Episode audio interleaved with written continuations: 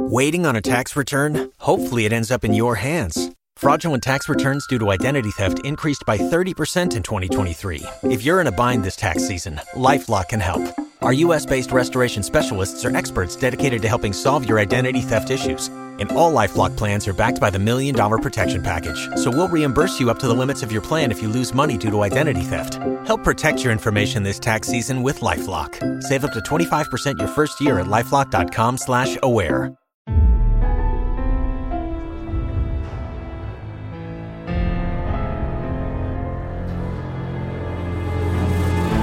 From NBI Studios, this is Truth and Justice, a crowdsourced investigation in real time.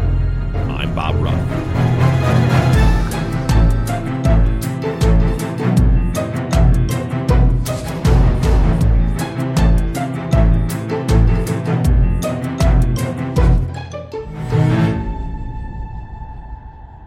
Hello, everybody, and welcome back to Truth and Justice. This is your Friday follow up episode for season 10, episode 2. This week's episode was titled A Slippery Slope, which was a phrase coined by Allison Clayton when she was explaining how the law related to the tactics of Detective Wayman Allen as he was interviewing Jennifer Jeffley at 15 years old with no parent or attorney present. Uh, we've got a lot of questions from all of you, so we're going to get right into it. Uh, Zach is here, much like last week. Hey, hey. And unlike last week, Mike Bussing is back in the studio. He's back with us again. Hey, hey. Texas Ranger James Holland is a legendary interrogator. They call him the serial killer whisperer. You can't hide those indications, and that's why yesterday I knew that you did it. But now, shocking interrogation tapes reveal how the super cop really operates. And that's why they asked me to come in because I'm special. From Something Else, The Marshall Project, and Sony Music Entertainment, this is Smokescreen. Just say you're sorry. Listen and follow on Apple Podcasts, Spotify, Amazon Music, Stitcher, or wherever you get your podcasts. Okay, our first question comes from Allison. She writes Just to clarify, did Detective Allen question Jennifer at the police station or a separate location? Which location did Jackie drive to? Also, is there any law that requires the police to inform a minor's parent the location of the minor? Uh, there. So to answer the first question, Detective Allen had Jennifer at at the police station. Sounds like they weren't even in like an interview room. Like they were. Uh, you know what? I have to go back and listen. We'll, we'll hear in this week's episode. They may have started in an interview room. I know for sure when they took her final statement, when he dictated it down, you know, reduce it down to writing, they were just sitting at his desk. I kind of feel like in reading the documents, and again, this will get clarified this weekend on Sunday's episode, that they were sitting at his desk the whole time. And that could just be because I'm, as I mentioned in the episode, the, the manipulation that went on during that, you know, I'm reading in the, the pre-trial testimony that, you know, the, the prosecutor's asking him, well, did you mistreat her while she was there? And, and he went on to say, no, no, we were, you know, everything was great. I, I bought her a candy bar. We split. And, and this has been, I've, I've been corrected by many people that are not from the Midwest. It is not Reese's Pieces. It is Reese's Pieces. Uh, apparently that's a, it's a big deal. The way that I, Okay. yeah, it's several, you'd be shocked how many people wrote in to correct me on that. Um, but yeah, that, that, that process of splitting the, I almost had to stop you and be like, what are you even talking about? then you remember that you didn't listen to the episode. I didn't listen, but I get it now. I'm assuming I'm assuming this is the candy that the police gave Jennifer. Yeah, yeah. Okay. Yeah. But anyway, like he's explaining that this is eh, this is proof he didn't mistreat her because he he bought her he bought her candy and shared candy with her. But as I'm reading it, so the whole situation, Wayman Allen is so full of shit through all of this. So compare what he says he knows to the way he's treating Jennifer. He says the entire reason he wants to question her is because her statements don't line up with the other witnesses' statements. And Eva Mondragon told him that Jennifer asked her to lie for her. So this was, if true, she is very clearly a suspect, like the prime suspect. He thinks when he brought her in, I believe that he thought she did it when he brought her in. So, and then compare that to the way he's treating her. Sit with me. Let me get you a Sprite. And then again, I think I believe that the act of sharing the candy even was was, was a tactic, that it was manipulation. It, it, it's something where it kind of creates this bond. Instead of being like, here, you want a candy bar? It's let's sit here together and let's eat these Reese's pieces together. You know, we'll we'll share them while we're just chatting. I thought it was strange that he didn't think. Well, according to him, he didn't think she was a suspect until the fourth version, the fourth version of the story. Right. So, so how does that really play in? Like, he's going to listen to her three other times and say she's a witness, and then all of a sudden, even if he knows that those are fake, all of a sudden he's just going to believe this fourth one. Right. That was a and and as I I kind of preluded this in last week's follow up right, the whole bullshit pie reference. That that's what it is. Her statement that you're going to hear this weekend. It's bullshit. He he admits on the stand he's feeding her information. And he says like the way he words it is she gave me another version that reconciled what I had just told her. Hmm. So, so in his statement, again, he doesn't realize what he's saying, and her defense attorney sure as shit didn't realize what what she was what he was saying. But that's what he's saying when when he says, "Well, she gave me a story, and I told her that doesn't match up with what these two people said. So this is what these two people said, and then she told me a story that reconciled them. So we already know whatever story she ends up with at the end, we already know how she's reacting to this questioning." Mhm. She's taking the information he's giving her and then she's creating a narrative from that in order to, which is very, it's classic behavior when it comes, is how false, false confessions happen. Is, you know, especially a juvenile suspect will, will say whatever they need to say in order to, to please the person questioning them. They, they feel like if we just satisfy them, then this will be over. And that's exactly what she's doing, is exactly what he admitted to. Uh, regarding the rest of that, as far as where they were, so they're at the police station. They're at a police station. I haven't gotten through all of the police reports yet to figure out exactly uh, where Jackie went to, but it sounds to me, based on what she said uh, in our interview, that Jackie did actually go to the correct station looking for them, but didn't think it was the right station because it wasn't the address on his card or something like that. But I'm not sure about that the reason I say is because she's she made it sound like she went to the same place that she had gone to the night before, and from the police record, it looks like she was Jennifer was interviewed at the same place both days. So I, I think she went to the same place. As far as the the police having a requirement to tell you where they're at with your child, no. As far as I know, there's nothing specifically that says that. It says that you're supposed to notify them once they become a suspect, which, as you pointed out, Zach, it's kind of ridiculous to believe that he didn't think she was a suspect Mhm. until she gave the, her last version of events.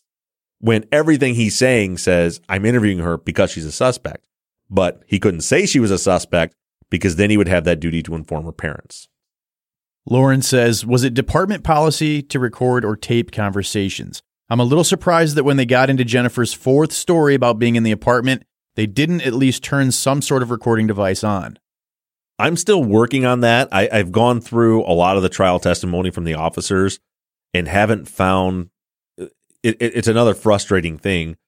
I thought that would be the easiest place to find that the answer to that question because you would assume that the defense attorney in cross examination would say, Why didn't you record this? Don't you usually record it? It- We see it in cases all the time. You do have access to recording equipment, right? Why didn't you use it? And I haven't found that question asked yet. So the answer that I'm going to give you is just is is an educated guess. I'm assuming in 1996 that the Houston Homicide Division absolutely had access to recording equipment. And again, I think that speaks to the fact that it wasn't recorded even when it was reduced to writing. I think that speaks to the dishonesty of Wayman Allen in all of this. So I didn't really hammer on it in the episode because the episode was so long anyway this week. But there, he says in his in his testimony that the process of of putting that statement into writing was simply Jennifer retelling him what she had told him before, along with some prompt from him just saying, "Okay, then what happened next?" is is what he says happened. Now, what we know based on his own timeline, is that that process took two hours, almost exactly two hours from the time she started retelling her previous story till the time when she finished telling her story was two hours.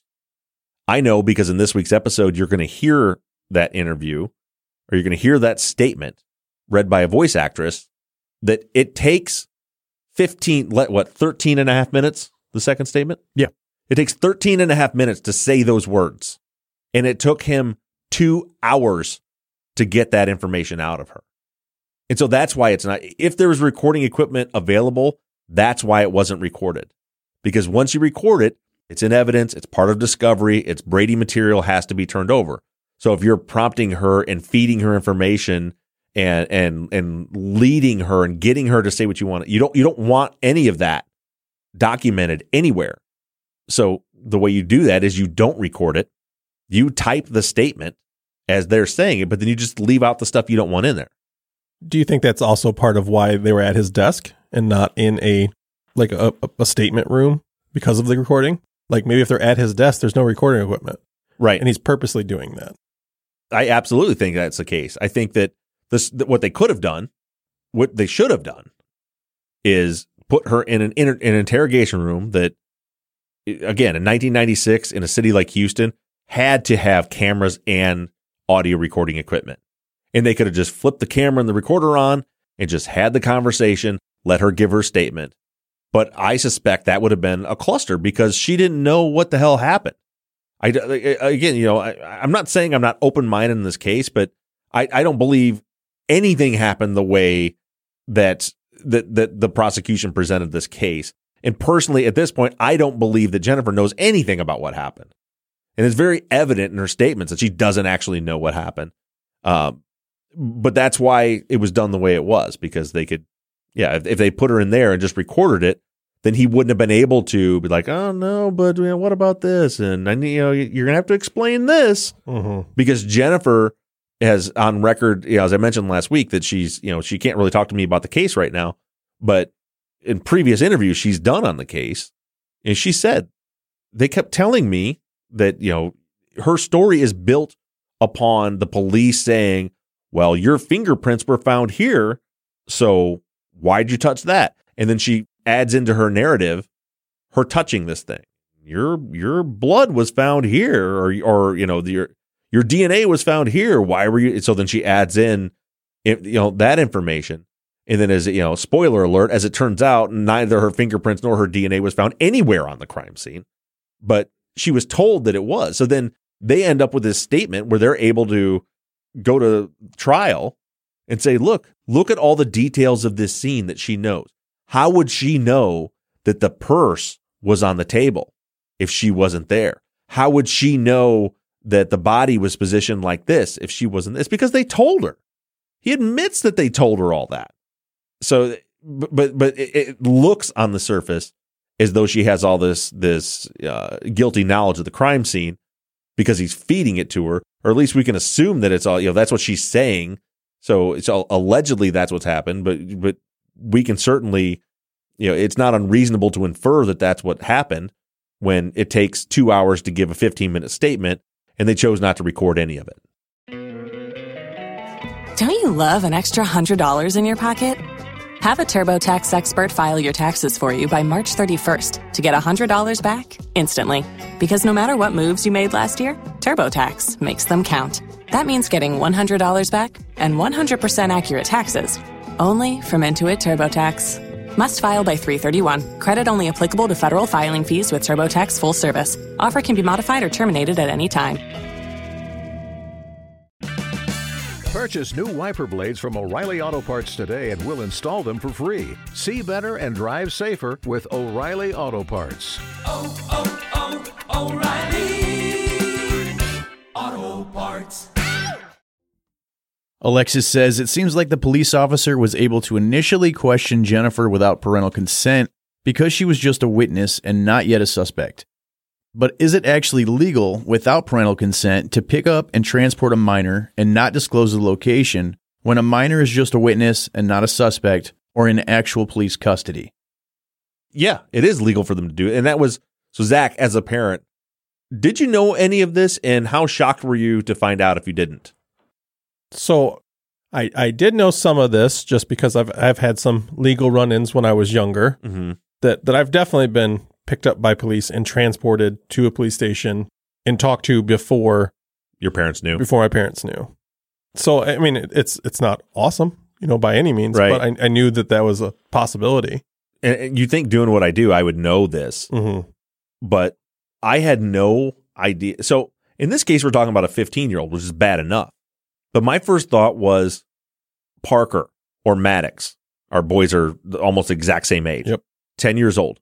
That these laws don't just apply to 15 year olds, they also apply to my 10 year old.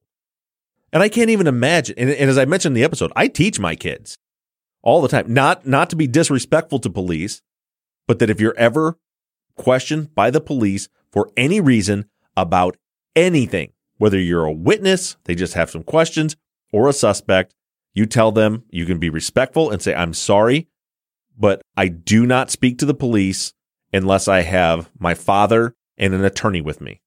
I will not answer any questions unless I have my father and an attorney with me. However, Parker is 10 Yeah. and Parker, you know, will tell me he understands that, but I guarantee you, if a cop grabs him and says, "Hey, I want to talk to you," you need to listen to me because I'm a cop.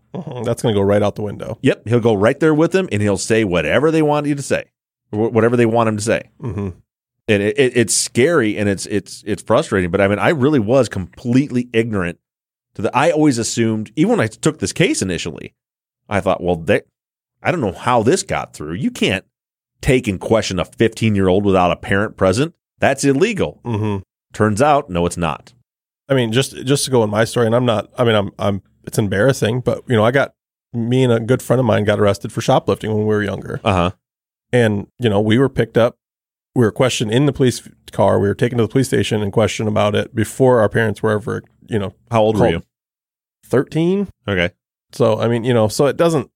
It wasn't a shock to me, I guess, because I had experienced it myself. Sure. Yeah, I just uh, I've always thought with all you know my kids growing up that they would be safe from the police. But yeah, the fact that they can literally grab a a kid, they a cop. I mean, he's not here right now; he's at school. But my ten year old Parker could be outside riding his bike, hmm and a police officer can pull up and say, "I need to talk to you." Put him in his car and drive away with him, and not tell me anything. I mean, first of all, just think of the panic just with that alone. Oh, that's terrifying. Your kid's gone. You know, and I don't live in a neighborhood like you do. There's no witnesses here. yeah. We're in the middle of nowhere. I would just think that he was, you know, abducted, lost in a cornfield, or, you know, fell in a pond somewhere. Mary says, What's the point in having a law that requires a parent to be notified, but when they don't, nothing happens to the officer who doesn't do what he's supposed to do? This enrages me. Oh, it enrages me too. I was so when I called Allison, I was she was actually on vacation. I, I know you could probably tell it was a bad phone connection, but I was just like, this is this is insane. There has to be a law against this.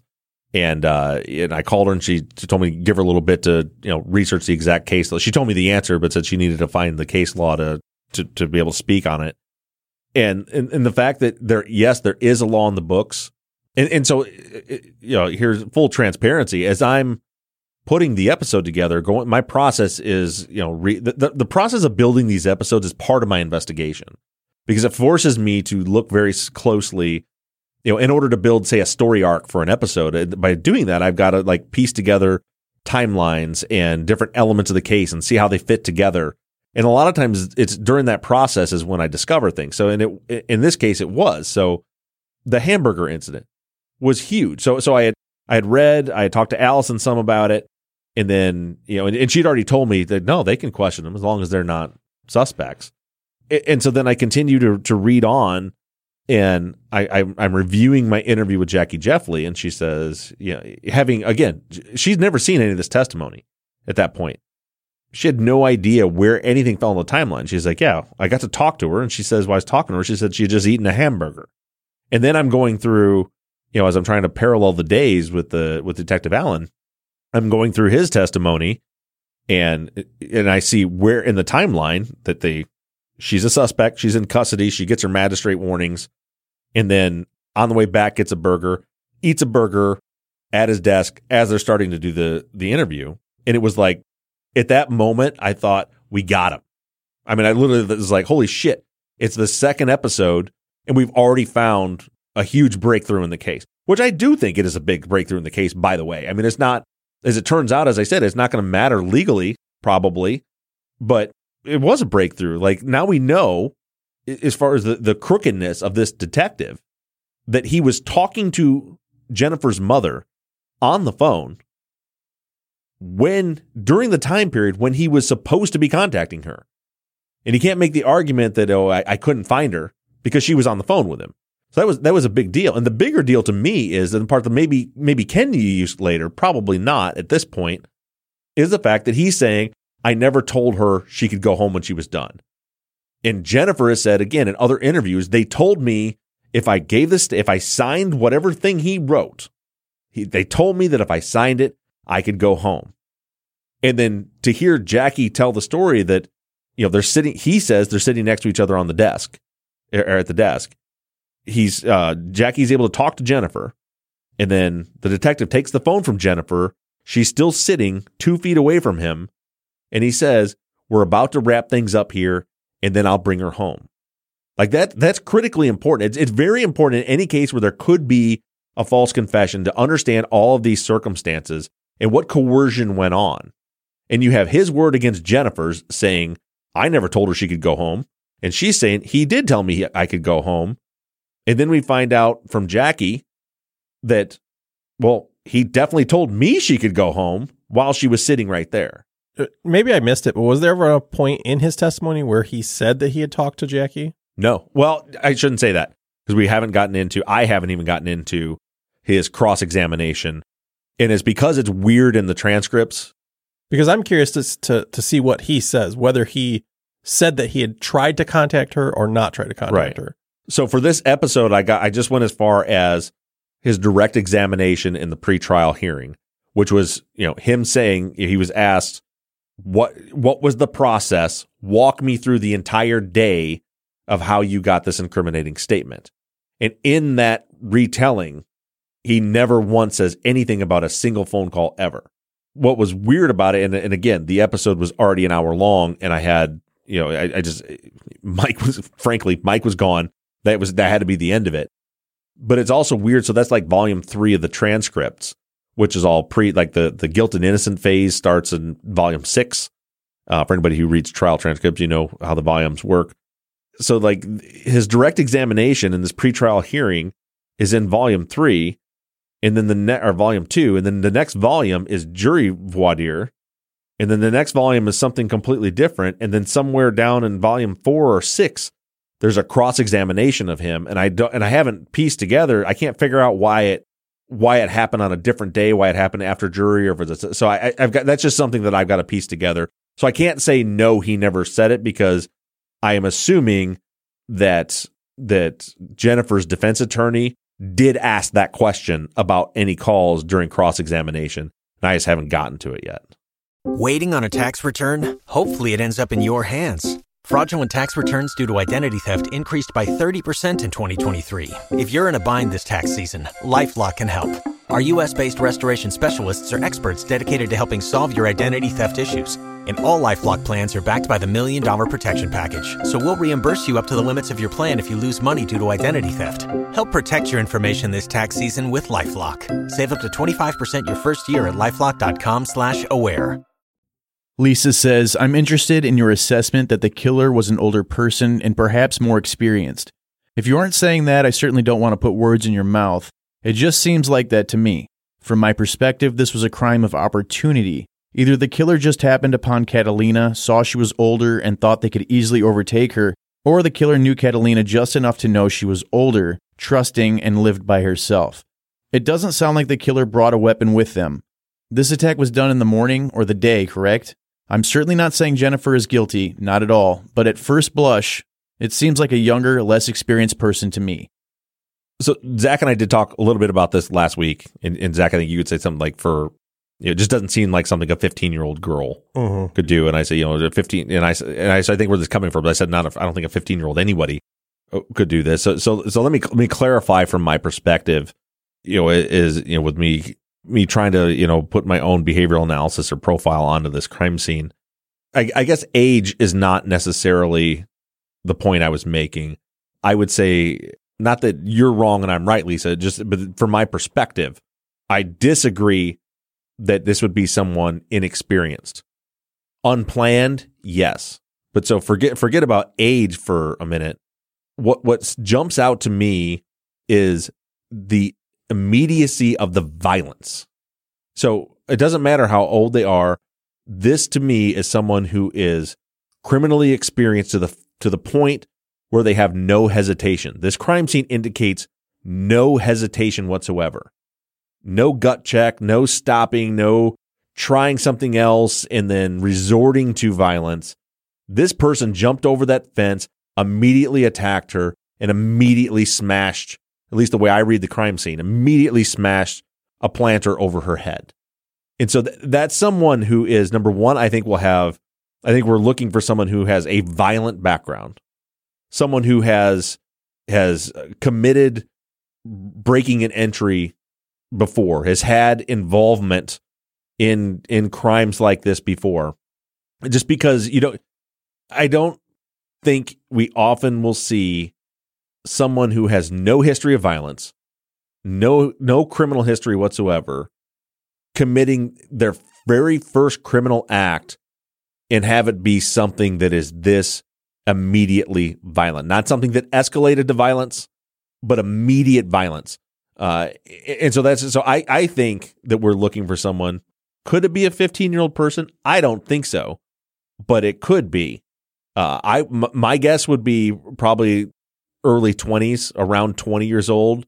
It's someone that's not mature enough to think this through and and realize what a massive risk this was to do this in broad daylight in a place where your only method of egress is out into an area where other apartments can see you. They they weren't they weren't mature to that level, but they were mature enough that they have they have been involved in enough crimes and they've had enough of a violent past that they had no hesitation whatsoever when committing this. You know, that was she brought up time of day, and that's something that I was thinking about is that whoever this individual was, I mean, that's risky. It's it's nine ish in the morning. Right.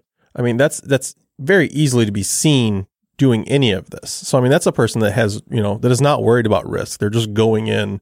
You know, I, w- I wonder if it's a drug addict or something. You know, I mean, there's a there's a reason they're going in without hesitation. Well, and I think if the police had done, if they had open went into this investigation with an open mind and not with the blinders on that they did, th- this profile, you know, we're nowhere near ready to build a whole profile or to bring a profiler on to to do that for us. Um, but just kind of preliminarily looking at it, like how do you? So what do we know? It's a Tuesday morning at nine a.m.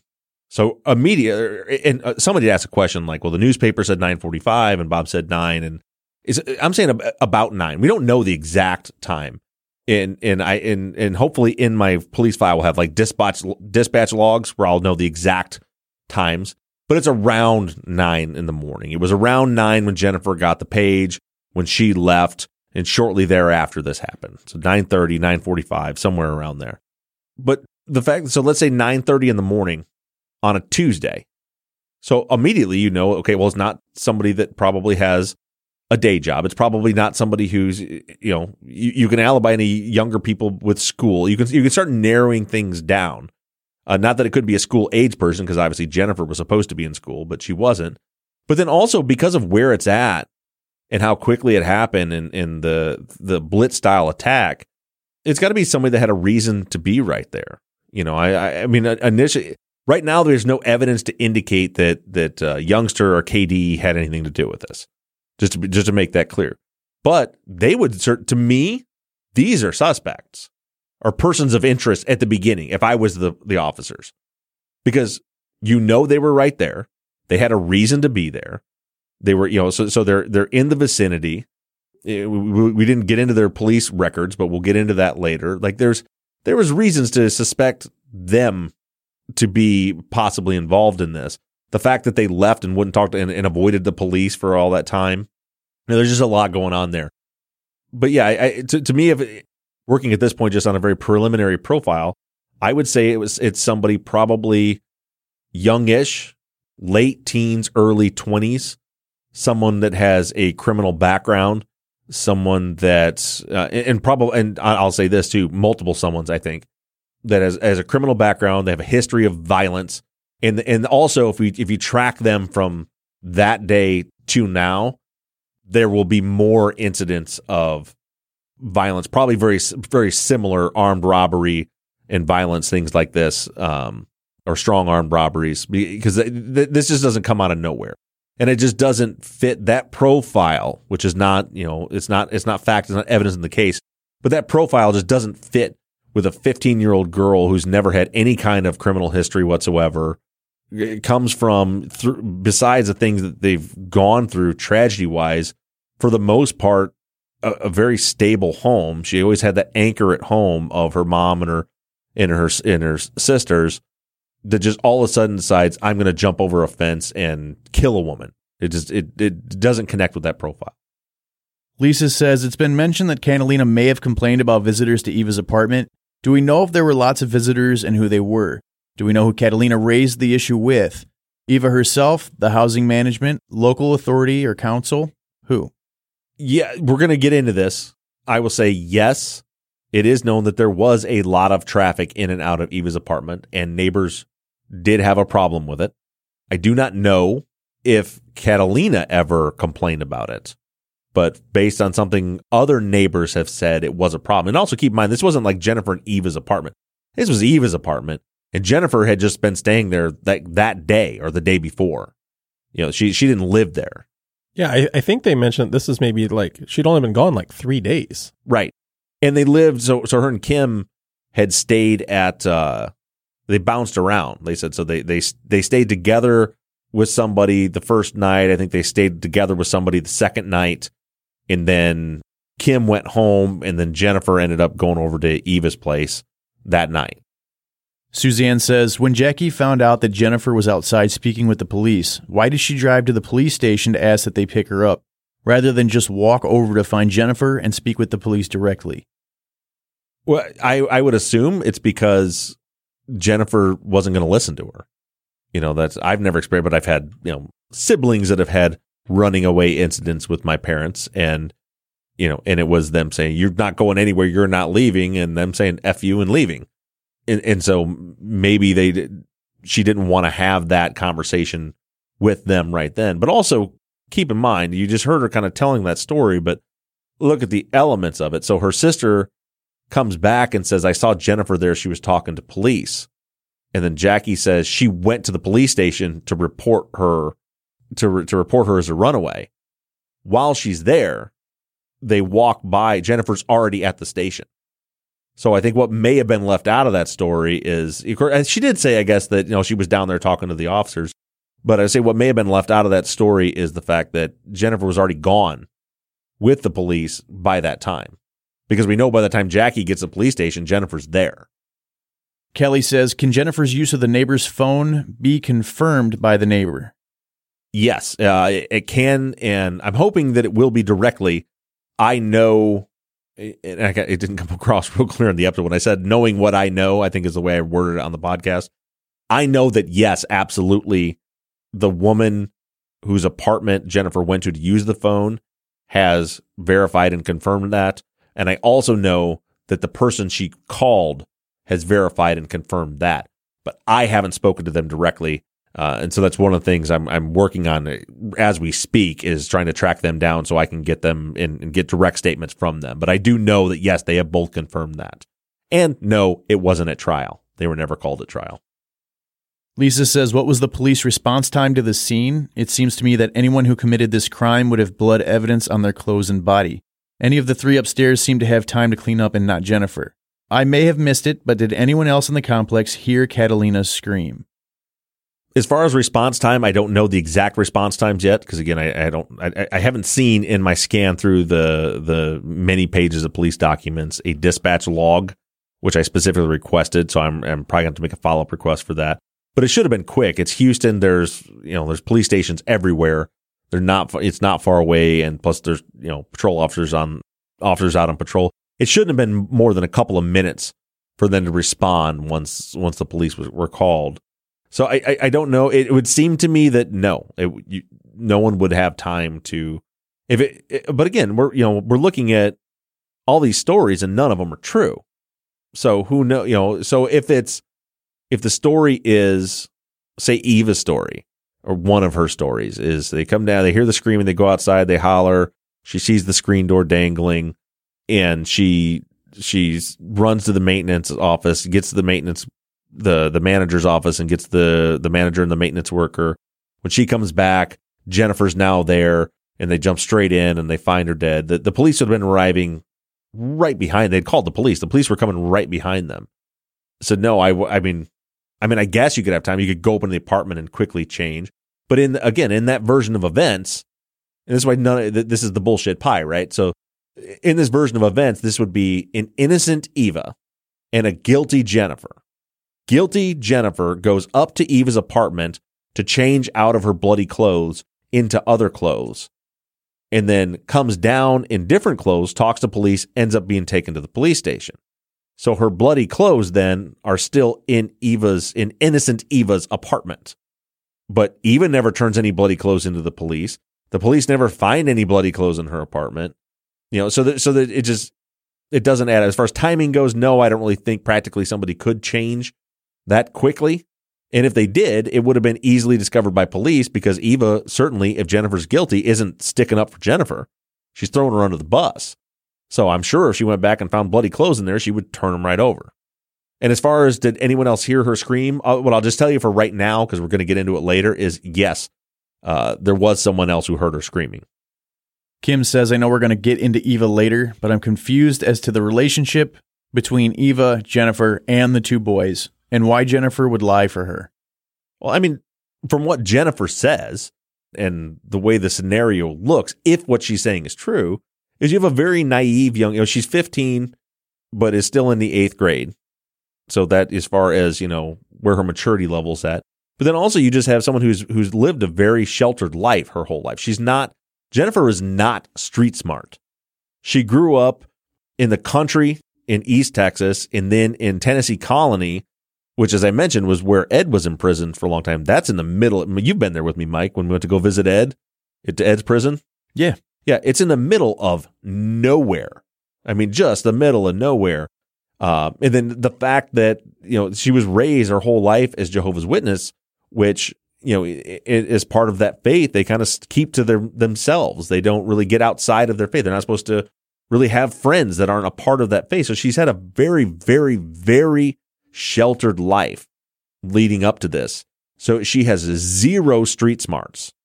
And from her story is that she gets back and that Eva tells her that you need to say you were here or we're going to be in danger. This is happening very fast, right? The police are there, the ambulance is coming, all this is happening. And she says, Eva tells her, tell them you were with me or we're going to be in danger. And so she just, okay, well, this is what she told me to say.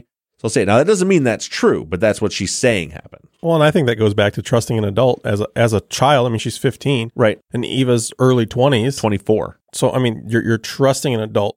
Now, we all know at 24, you're not much of an adult. Right. But as a 15 year old, you don't know that. As a 15 year old, she's looking at a 24 year old woman with a four year old child. She's looking at a mother. Mm-hmm. You know, so as far as wh- how, where she sees her, as far as you know, an authority figure or an adult, she's she's looking at a mother. Mm-hmm. Uh, and so again, I'm not saying that that's absolutely what happened. I don't know. I have no way of knowing if that happened.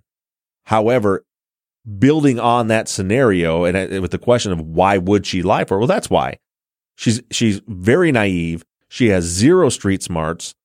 It, she's super young. It is, as you pointed out, it was an adult, a mother, an adult telling her to say this.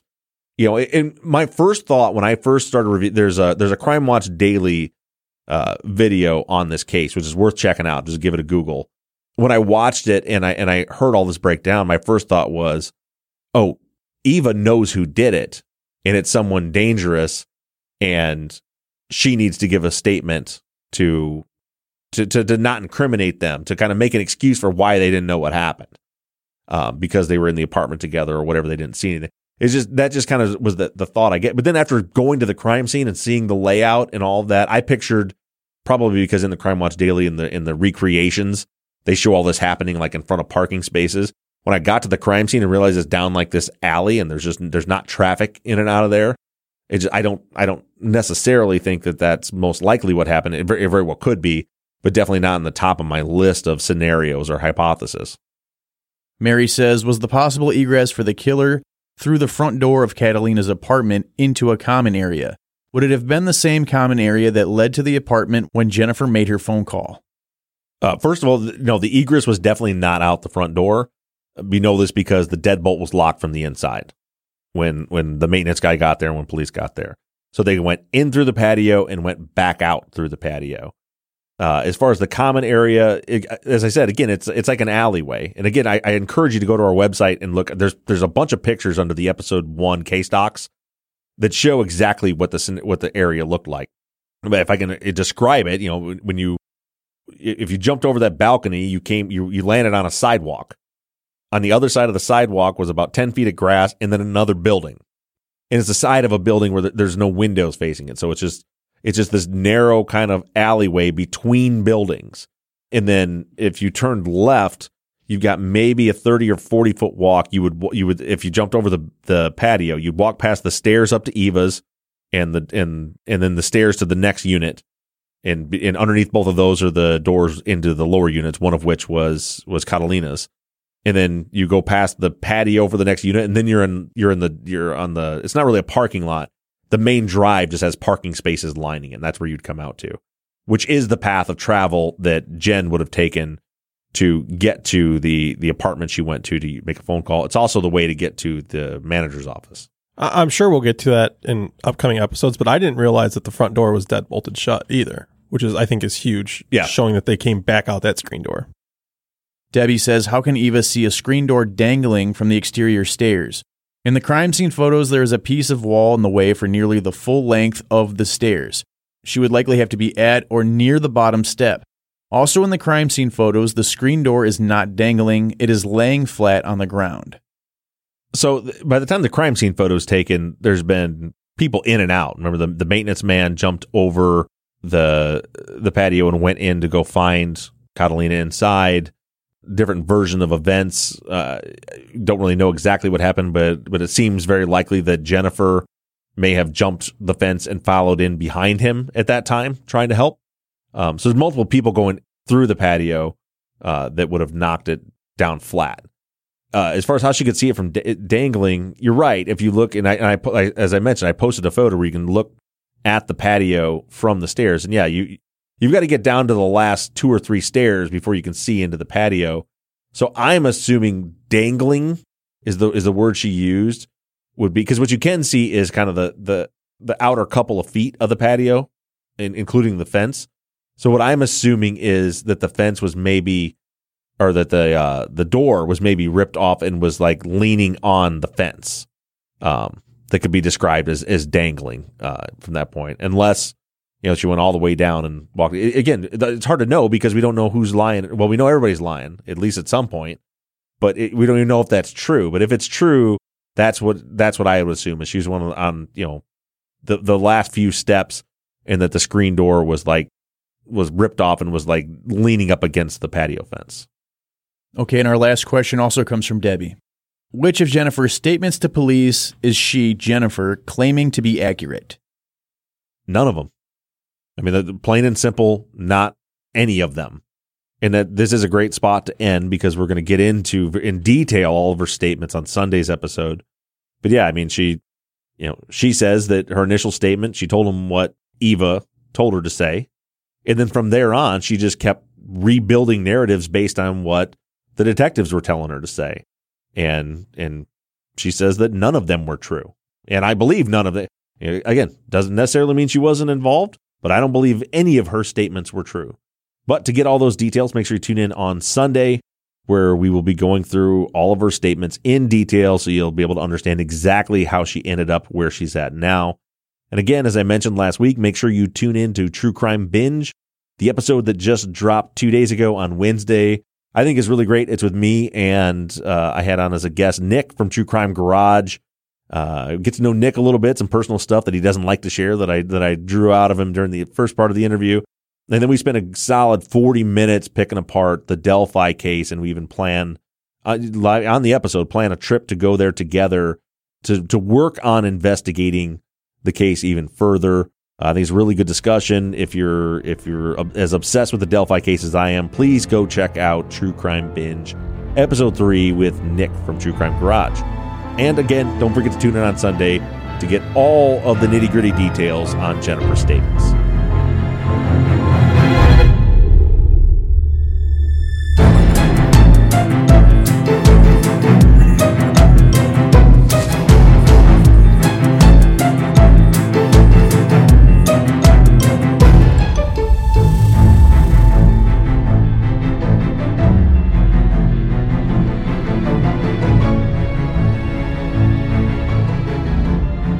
Truth and Justice is an NBI Studios production and is distributed by Wondery. Produced and edited by Mike Bussing, and all music for the show was created and composed by PutThemInASong.com. Our follow up logo was created by Zach Weaver, and all of our font across all of our logos and banners were created by Tate Krupa of Red Swan Graphic Design. You can find more of Tate's work on Etsy. Thank you to Katie Ross of CreatedInTandem.com for designing, creating, managing, and maintaining our website, Truth and Justice Pod where you can view all photos and documents discussed in every episode. Thank you to our transcription team Pamela Westby, Kathy McElhaney, Charlena White, Kaywood Yamnick, Ginger Viola, Edith Swanneck, Lindsay Pease, and Jen Reese in Candela. And as always, thank you to all of you for all of your engagement and support. If you like the show and you'd like to support us, you can do so in a number of ways. To financially support the show, you can go to patreon.com slash truth and justice. On the Patreon page, you can pledge as little as $3 a month, and we also have reward levels. For just $5 per month, you get access to ad free versions of all of our episodes and behind the scenes videos of the creation of our Friday follow up episodes that include 10 to 30 minutes of pre show bonus chat. Other reward levels include t shirts, hats, and even the opportunity to co host one of our Friday follow up episodes. Just go to patreon.com slash truth and justice. You can also help us out by going to iTunes and leaving us a five star rating and review. And lastly, you can always support us by supporting the companies that sponsor this program. If you have a new case you'd like us to consider for future seasons, you can submit your cases on our website, truthandjusticepod.com. Just click on the case submission button and fill out the form. And the most important thing that you can do is to engage in our investigations. You can keep in touch with us through our email at theories at truthandjusticepod.com. Can like our Facebook page or join in on the conversation on the Truth and Justice Podcast fans page. For all of you tweeters, you can connect with us on Twitter at Truth Justice Pod. To follow our personal accounts on social media, I can be found at Bob Ruff Truth. Mike can be found at Murrb Gaming, M U R R B G A M I N G. And Zach can be found at Z to the Q. And don't forget that we always have our 24 7 voicemail line open for questions, comments, and tips on our cases. That phone number is 269 224 2833. However, you do it, stay engaged, stay in touch. But as for now, we're signing off. I'm Bob Ruff. I'm Zach Weaver. And I'm Mike Bussing. This has been Truth and Justice.